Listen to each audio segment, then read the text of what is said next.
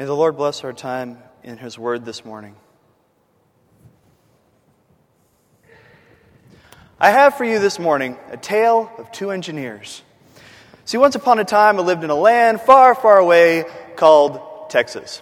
Great place. And once upon a time, I used to go to Texas A&M University, and I was in the engineering department. And I had a friend. Her name was Julie. And Julie was a good Roman Catholic girl. And as a good Roman Catholic girl, she was contemplating going into the convent. Well, she told me about this field trip she was going on. And this field trip was going to be visiting different convents so that she could get to know some of the sisters. Well, it apparently was the third of its kind, and appropriately enough, it was called Nun Run 3. Ah, oh, that was prime. About one t shirt, one magic marker, and 30 minutes later, the unofficial Nun Run 3 t shirt was created, complete with running nuns. It was, it, was, it was my finest hour. But I was thinking about that a few years later, in the fall of 2003, as I myself, an engineer, had left the engineering career in order to come to the seminary. And I received a postcard in the mail telling me that my friend Julie was joining the Poor Clares here in St. Louis. Well, I started looking through the postcard and it told me about the different vows that she was going to have to take. And one of those vows was a vow of poverty. And I started thinking about my own life and what I was going to have to do being here at the seminary.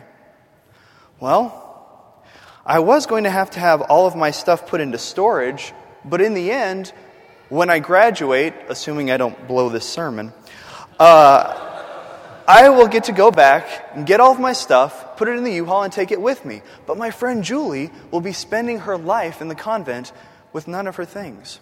And I started thinking to myself, does this matter to us? Does it matter that she gives up all while I only put my stuff away? And I started thinking, why does it matter in our text today. You see, Jesus is confronted with a question What must I do to inherit eternal life? Well, right off, we would want to think Acts 16:31. Believe in the Lord Jesus and you will be saved. It's pretty cut and dry. It's pretty easy. But Jesus throws in this whole sell all your possessions and give the money to the poor. Well, then maybe we're having to look at giving away all of our possessions in order to follow Jesus. Of course, this is prime timing because I just bought season four of MacGyver on DVD, and I have not watched it yet. So, goodbye, Richard Dean Anderson. Farewell, mullet of mystery. I began to think, why must Jesus ask the man to sell all his possessions? Does God hate possessions? I spent my last year on vicarage in California, and many of the people live in communes. Many of them have only enough possessions as they can fit into their backpack, and they hitchhike because nobody has a car. And I started thinking maybe God wants us to get rid of all the things that we have in our life. And I started thinking about Mark chapter 6.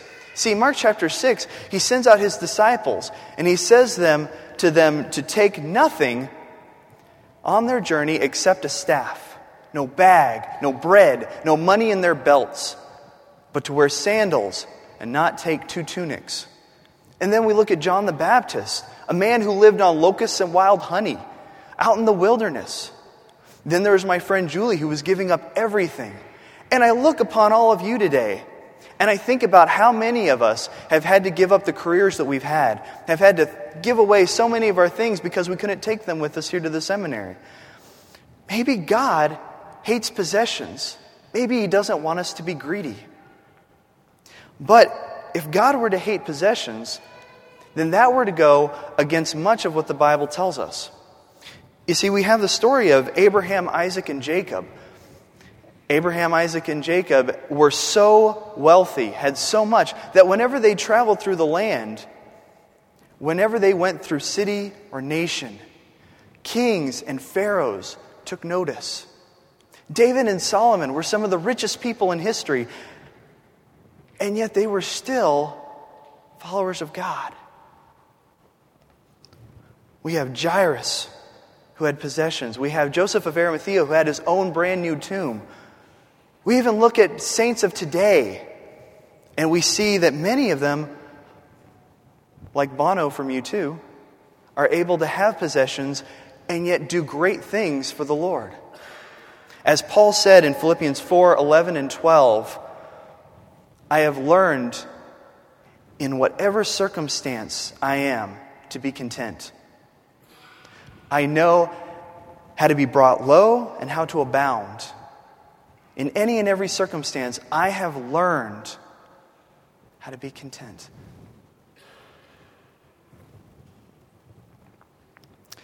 And so maybe the question is not about our God hating possessions. And so I started looking back on it, and I thought about how Jesus could be asking the man to make a commitment. He's drawing a line. He's wanting the guy to prove just how willing he is to follow Jesus. What better? Sell everything you have and then follow me.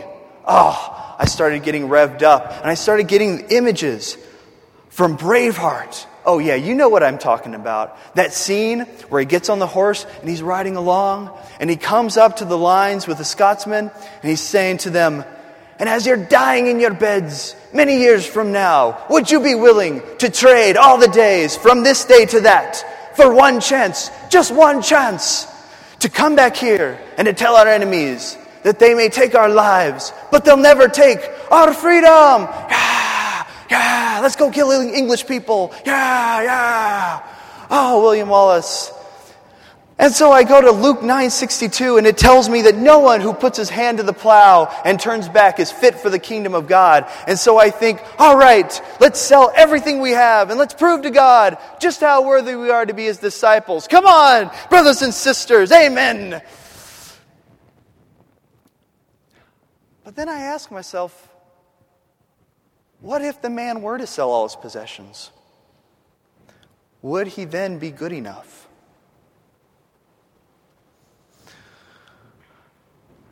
In Mark 2:17, Jesus says, "I have come not to call the righteous, but sinners." All we have to do is look at Jesus' own disciples and we can see that to be true. We've got Peter who just uses his mouth constantly. And Jesus calls him Satan once. We look at Thomas, who's told about the resurrection, still doesn't believe until Jesus waves his hands in front of his face. We have James and John, the sons of thunder, and the two of them use their mother to try and get a higher place in the kingdom of God. Jesus is not waiting for us to prove ourselves to him. You see, each of us is imperfect, and we will never be perfect on our own. See, that's the thing, is that no matter how much we sacrifice, it will never be enough. So even if the man were to sell all he had, it would still not make him worthy to be Jesus' disciple. So I ask myself one more time why must the man give away his possessions? Why does Jesus ask him to give away his possessions? So I look in verse 21 of our passage today.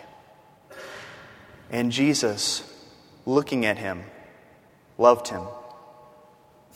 Kind of ironic that when you love someone, you ask them to give away all that they have. When I love someone, I give them more possessions. Seriously. The Christmas season? Hello? And by the way, if anyone's interested, I still don't have seasons three and four of Knight Rider yet, so I was thinking, what is it about this that is showing that Jesus loves the man? And I realized that what Jesus was doing was offering eternal life. You see, Jesus asks him if he knows the commandments, and the man says that he follows them. But there's only a listing of 4 through 10.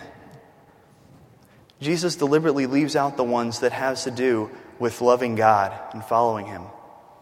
because the man had taken his possessions, which he had so many of, and made them into an idol. And Jesus just wanted him to see what he had done. But instead of confronting it, instead of dealing with that, instead of looking at that sin that was in his life, when God Himself was staring him in the face and saying, This is you, the man walked away. When all Jesus wanted him to do was to cling to Him, who had for him the greatest possession of all eternal life. You see, Jesus, Jesus knows about sacrifice.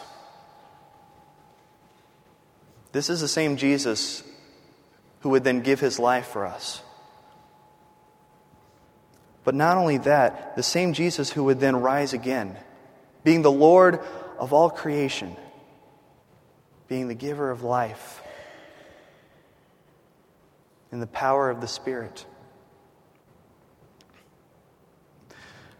And so, this Jesus was wanting to give this man a new life, a new life in him, a new life that clings not to possessions, but that clings to him and that clings to the Word of God. And so, what we find here is that Jesus truly does love the man, and he wants him to hold on to what really matters eternal life in Jesus Christ. So, do we see Jesus hating possessions? No. Possessions are not inherently evil. That's not the point. Do we see Jesus trying to get the man to prove just how worthy he is? No. Because the man will never be good enough. What we have is Jesus loving the man and calling him to cling to what really matters. See, even as my friend Julie and I strived as hard as we could to cling to what mattered, giving up what, what came along to give up. In order to do so, each and every one of us is called to cling to God and to look to Him for all that we desire and all that we need. So I ask you today to go forth, knowing not only of the idols that are in our lives, but also that we're forgiven, and also that we have the grace of God for that. And that in the new life in Christ, we are given new life to cling not to the earthly possessions that will fade away, but to cling to Christ Jesus, and in Him, the greatest possession of all eternal life. May God grant that by the power of His Spirit and His Son. Amen.